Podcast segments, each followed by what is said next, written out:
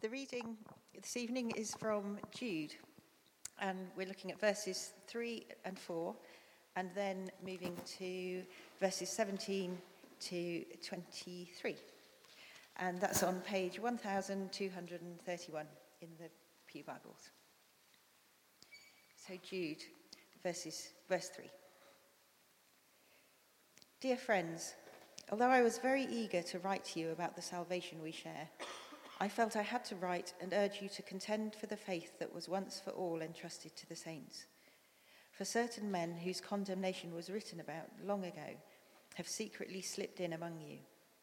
They are godless men who changed the grace of our God into a license for immorality and deny Jesus Christ, our only sovereign and Lord. And then to verse 17. Dear friends, remember what the apostles of our Lord Jesus Christ foretold. They said to you, In the last times there will be scoffers who will follow their own ungodly desires. These are the men who divide you, who follow mere natural instincts and do not have the Spirit. But you, dear friends, build yourselves up in your most holy faith and pray in the Holy Spirit. Keep yourselves in God's love as you wait for the mercy of our Lord Jesus Christ to bring you to eternal life. Be merciful to those who doubt. Snatch others from the fire and save them.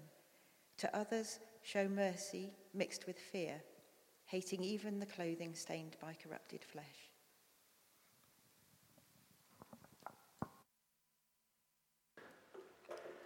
Hello. It's nice to see you. Um, let's pray before we dig into that.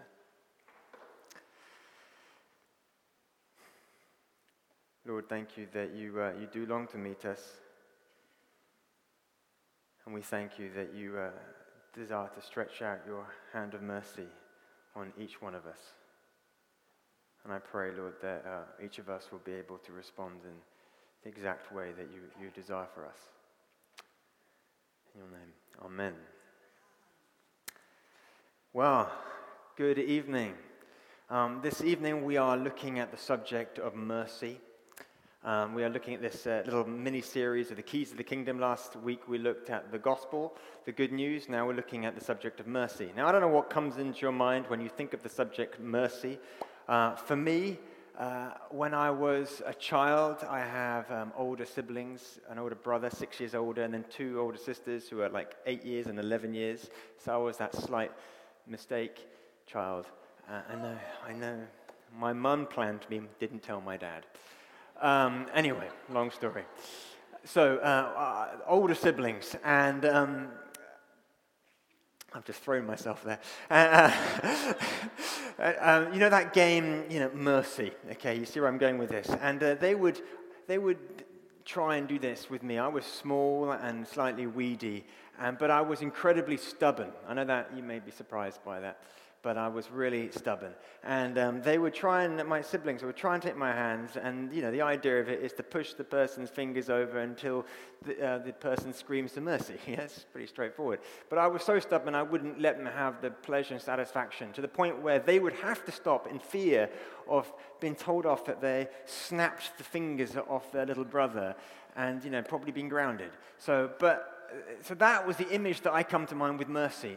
I'm a bit bigger than my siblings now, so they don't tend to ask that game uh, anymore. Um, so for my immediate reaction with that mercy is, is giving in, is, is the idea of weakness. And um, when you look at the world uh, around us, maybe that's uh, maybe the image of mercy that is portrayed, that people see. It is a bit of, you know, not the most desirable thing to, to strive after. In Romans 1.18, it says this. It says, we kind of see a list, basically, of, of the wrath of God being directed to the wickedness of humankind. And the list, uh, it starts with the rejection of God, uh, of the revealed God. It starts with that. And then it goes into the, the sinful lust of humankind.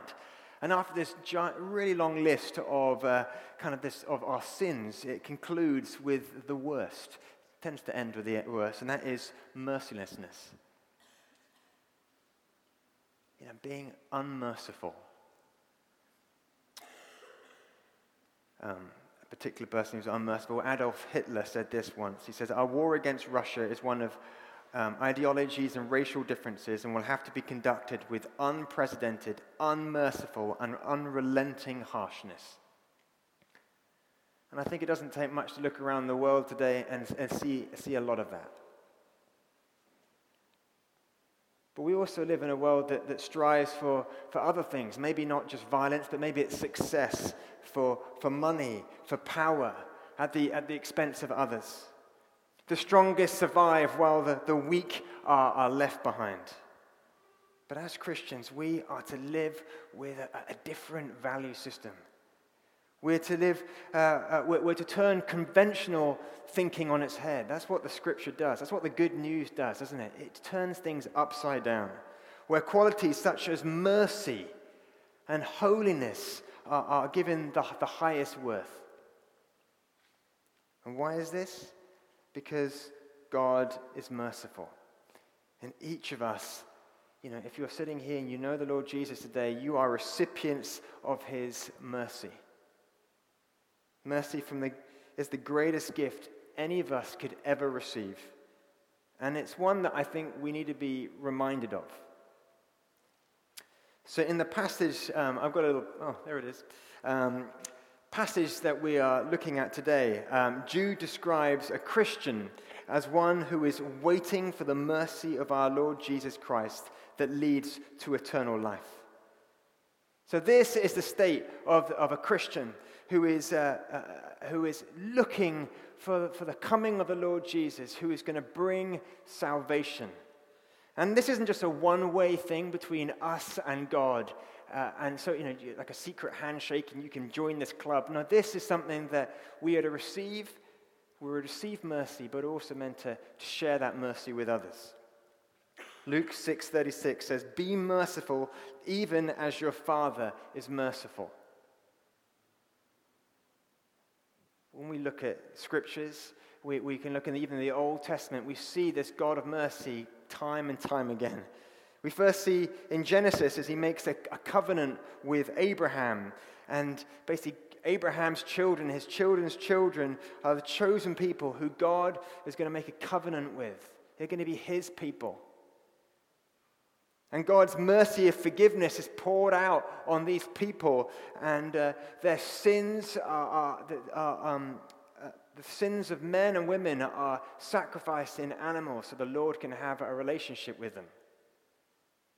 And then God also continually turns a blind eye on the, the, the, the, repeated mess ups of uh, God's children.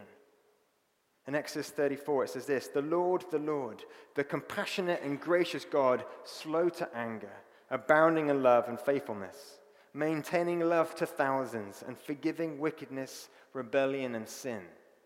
That's, that's the God we serve.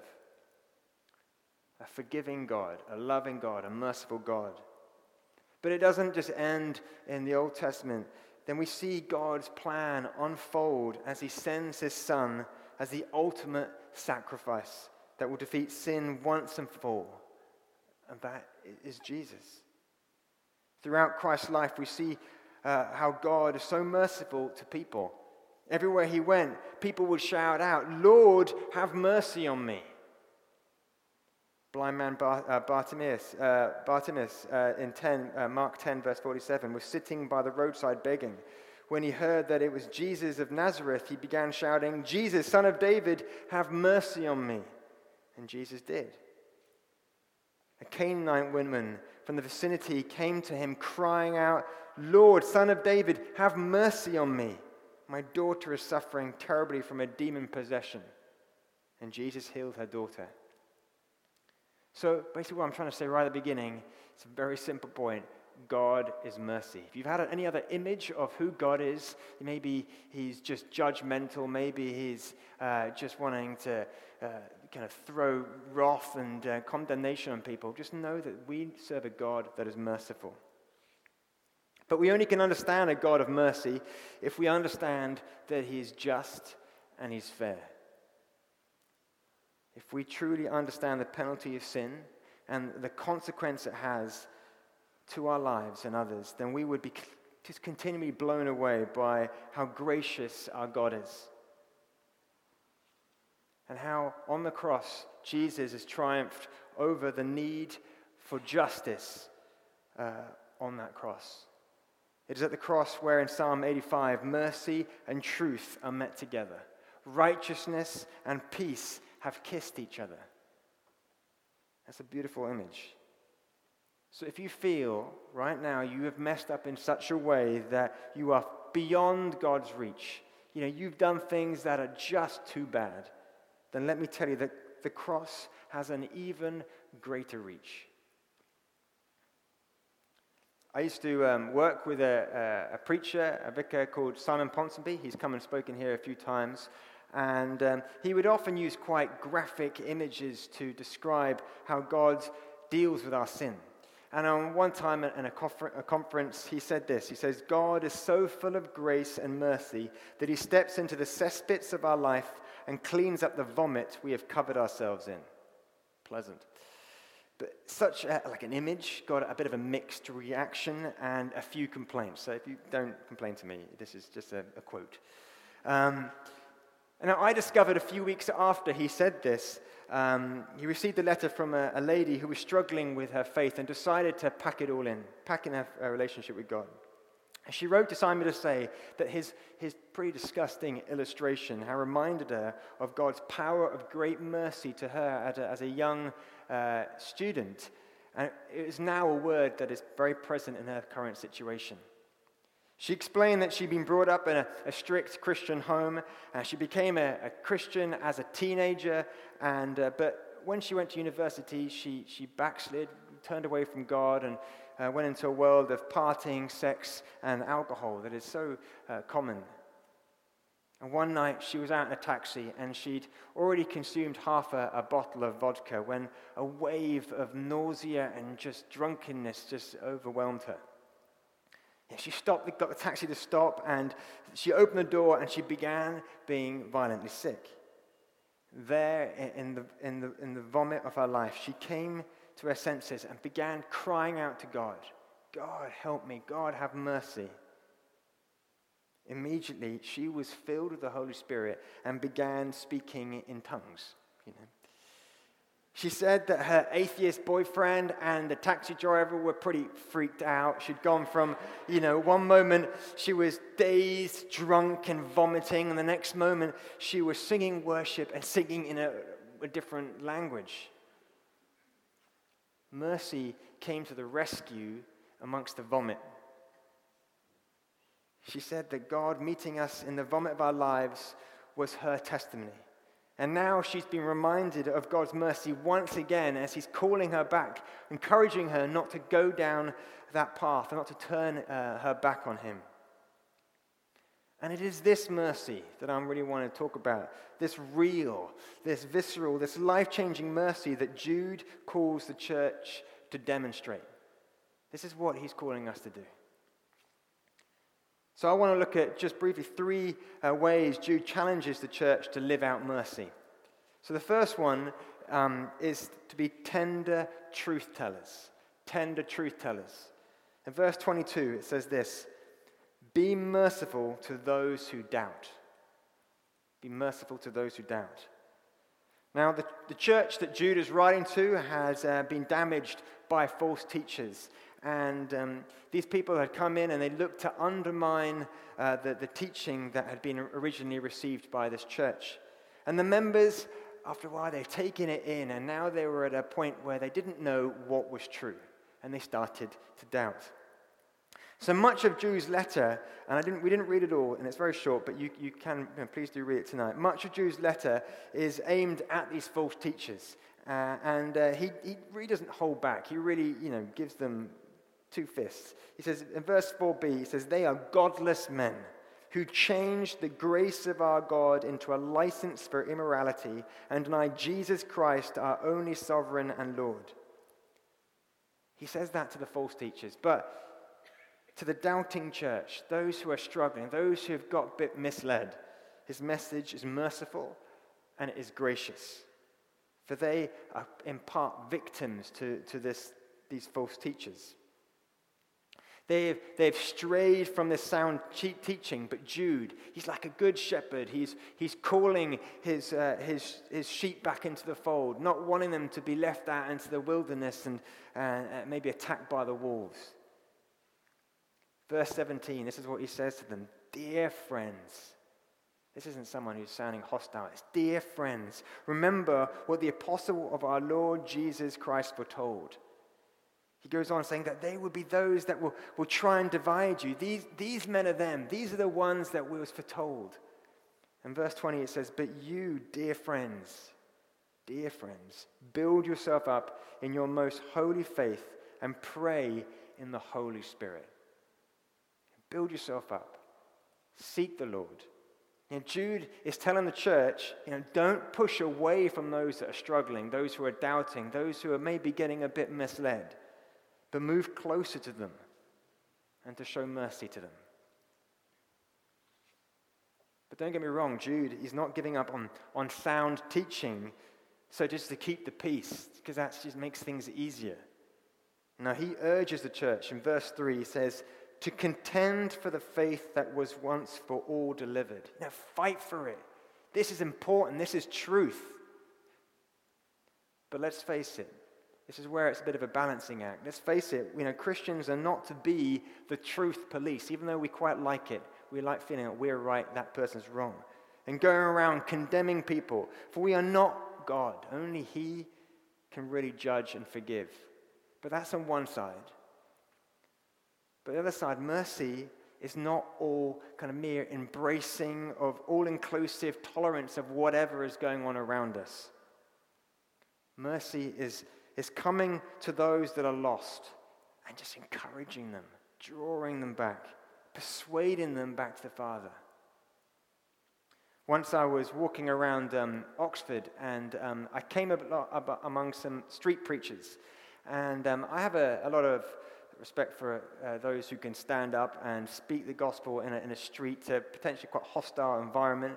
Because you know, no matter how cheesy it is sometimes, uh, you know, I'm sure they brought many more people to the Lord than, than I have.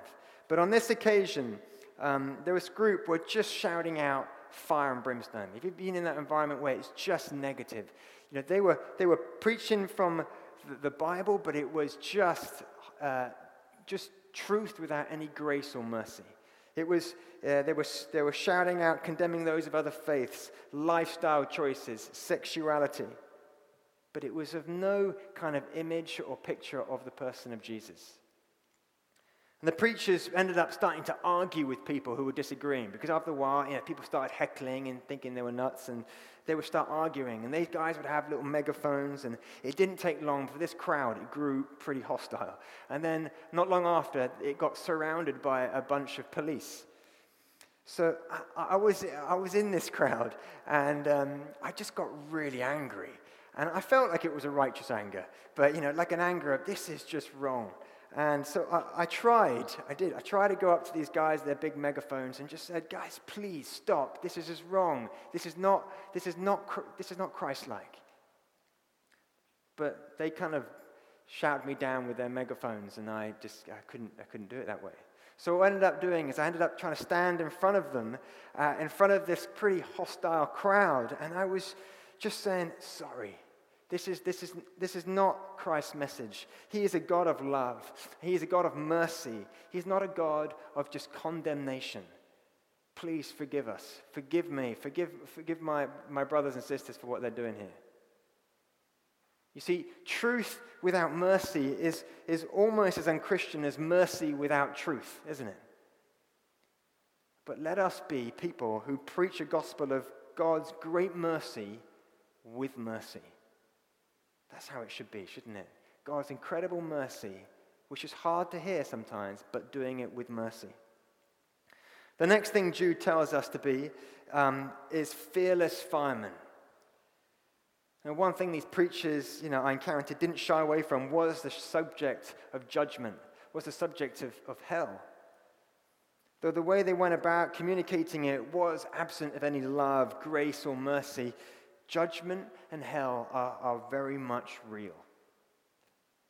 Verse 23, it says, Snatch others from the fire and save them.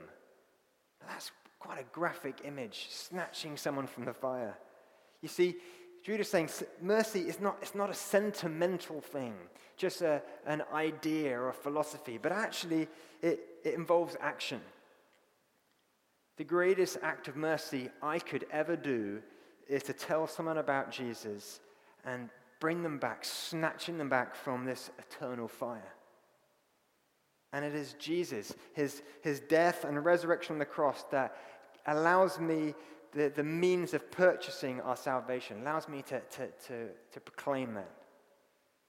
Peter says in Acts 4 there is salvation in no one else, for there is no other name under heaven given among men by which we must be saved. No one else. This kind of teaching is not always the most comfortable to hear. You know, salvation from fire is not the most popular theme to be spoken on in churches, but it's very much a biblical one.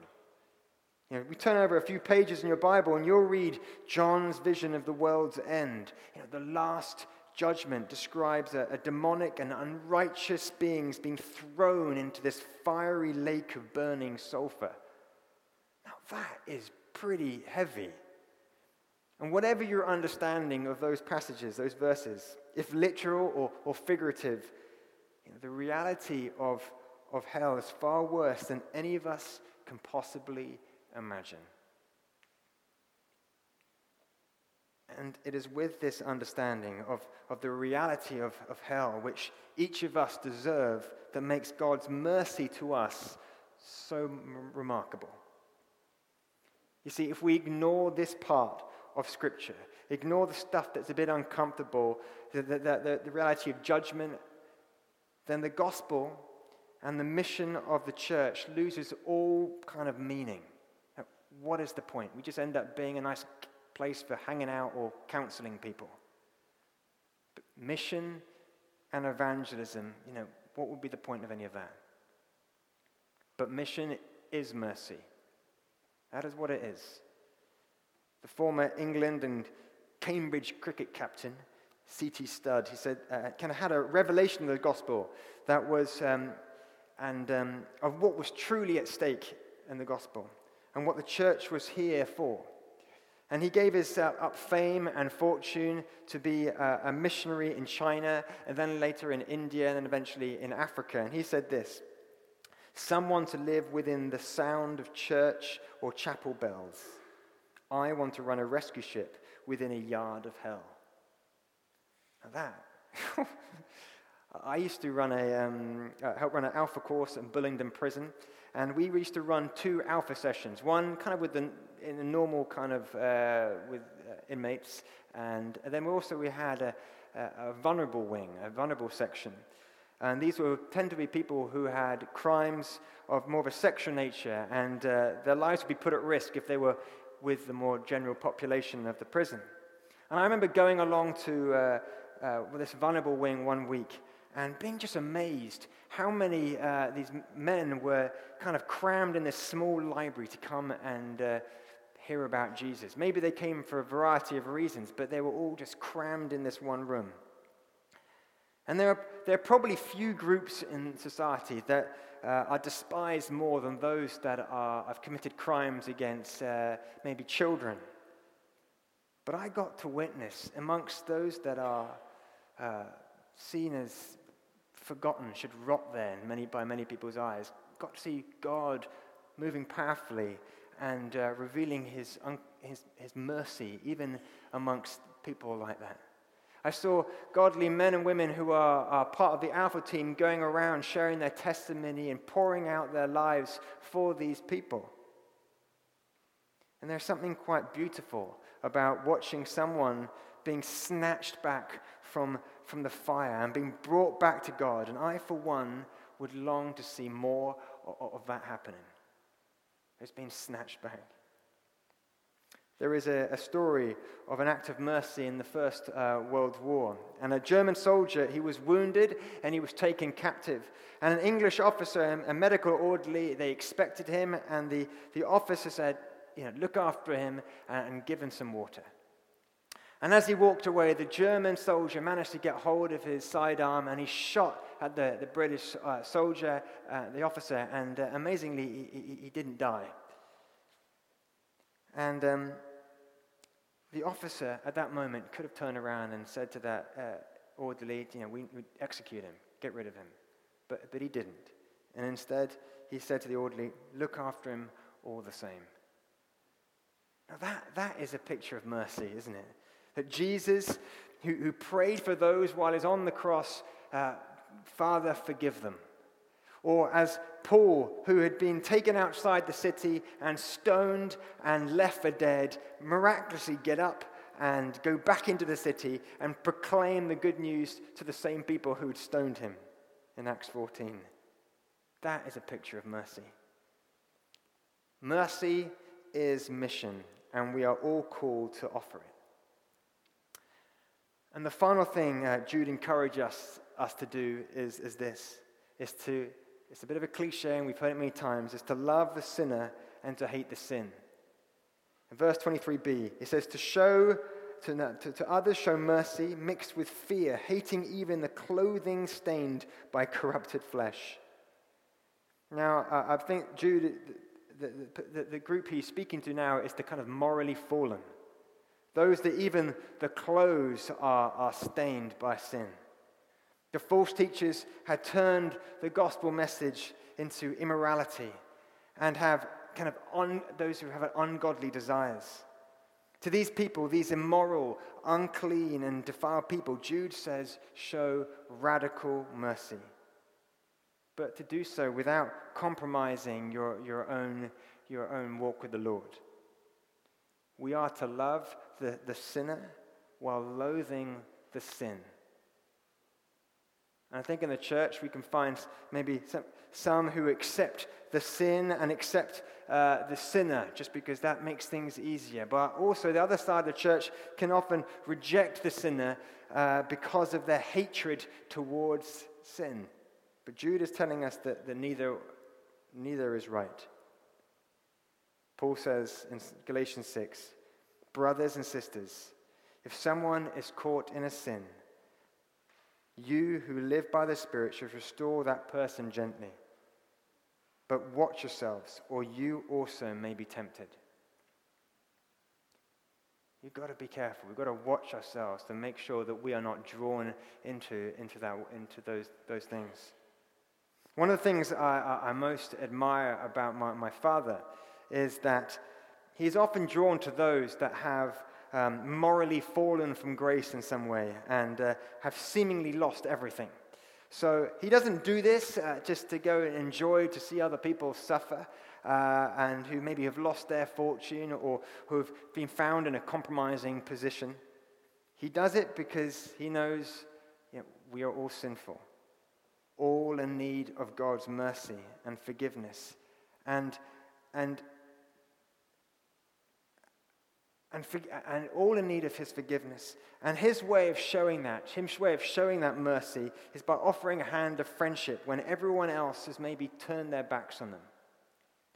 Now, this week that we've been, you know, you may have you've been looked in the news and the papers, it's been filled with the, the kind of the public disgrace and humiliation of this MP, Mr. Vaz.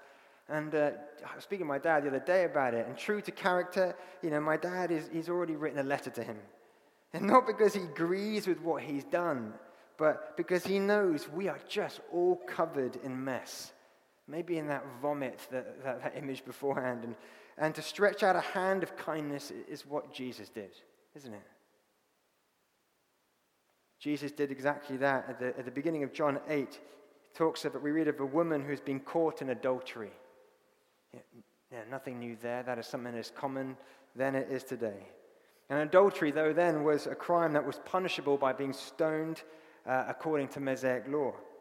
So they threw this, this woman in front of Jesus. There was no man there to be seen what happened to him, but, but they threw him in front of Jesus to see what he would do. But they, this was a trap. They knew, they knew what Jesus was like. They knew he was never going to stone her. And, but if he didn't do anything, he could then be accused of, of being a lawbreaker himself. Well, rather than playing their little game, Jesus suggests that they give the first stone to the person without any sin. And you know what? They all leave. The oldest first. The oldest with the, maybe the longest list of sins going first. When Jesus asked the woman, Has, has anyone condemned you? She replies in relief and just amazement, No one, Lord. You see, and here we see Jesus loving the sinner. He says, Neither do I condemn you. I don't condemn you. But then we see him hating the sin, but go, and from now on, sin no more. You see, it is at the cross where we see the ultimate uh, expression of this. At the cross, justice and the mercy kiss. Justice that must have a punishment for sin, because we all desire that. Even in today's life, we know if things happen to us, we desire, bad things happen to us, we desire justice. But there's also mercy, what happened on the cross, that pays for our sin. So when we proclaim this, uh, this gospel, we are bringing good news of this God who died for us at Calvary. We become bringers of mercy, holding out kind of hands of kindness, the mercy of God that saves us all from sin. Jesus says, just to finish, Blessed are the merciful, for they shall receive mercy. Let us go out and reveal that mercy to others. So, what I've kind of been saying is firstly, God is merciful. Please know that. That He's not uh, kind of looking down on you and just judging you and thinking you are a horrible sinner. No, He's merciful. He loves you and He, he wants to, he's stretching, He stretched out a hand of love to you through Jesus. But we're also challenged to be merciful for those who are doubting, those who are struggling in their faith. And maybe, you know, you can look around and see those who may be really struggling. Or you could walk alongside them, help them in their time. But maybe you are you're here and you're struggling in your faith right now, and we would love to pray for you in, in a few moments. We're also encouraged to fight for those who are close to the fire. Fight for those that, um, that don't know Jesus, that never heard of the gospel. Let's, let's, let's seek people out and just not be abrasive and hammering the gospel over their head, but actually just, just showing God's love and grace and mercy with truth. And finally, to stretch out a hand for sinners while rejecting the sin that so easily entangles. Those that maybe are uh, deceiving the church, those that are uh, trying to bring, bring the church to its knees. Maybe this is, Jude is calling us, encouraging us to be merciful to those people. Let us pray. I realize this has been quite a, a heavy message, and, um, but I want to just pray right now that uh, we, we would encounter the mercy of God. You know, we are all, none of us are, are more sinful than the other. We are all sinful beings, but we have a God that loves us so much that reached out into the mess of our lives and desires to bring us back. So let's pray.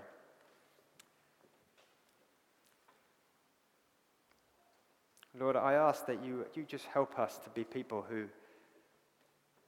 can, can hear your message of mercy. That we would be people who are brought to our knees and realize that we are not as good as we think we are.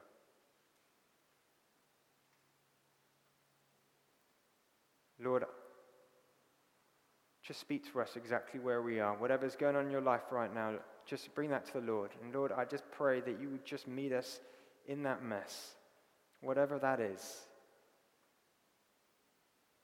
And we could receive your, your unconditional mercy in our lives.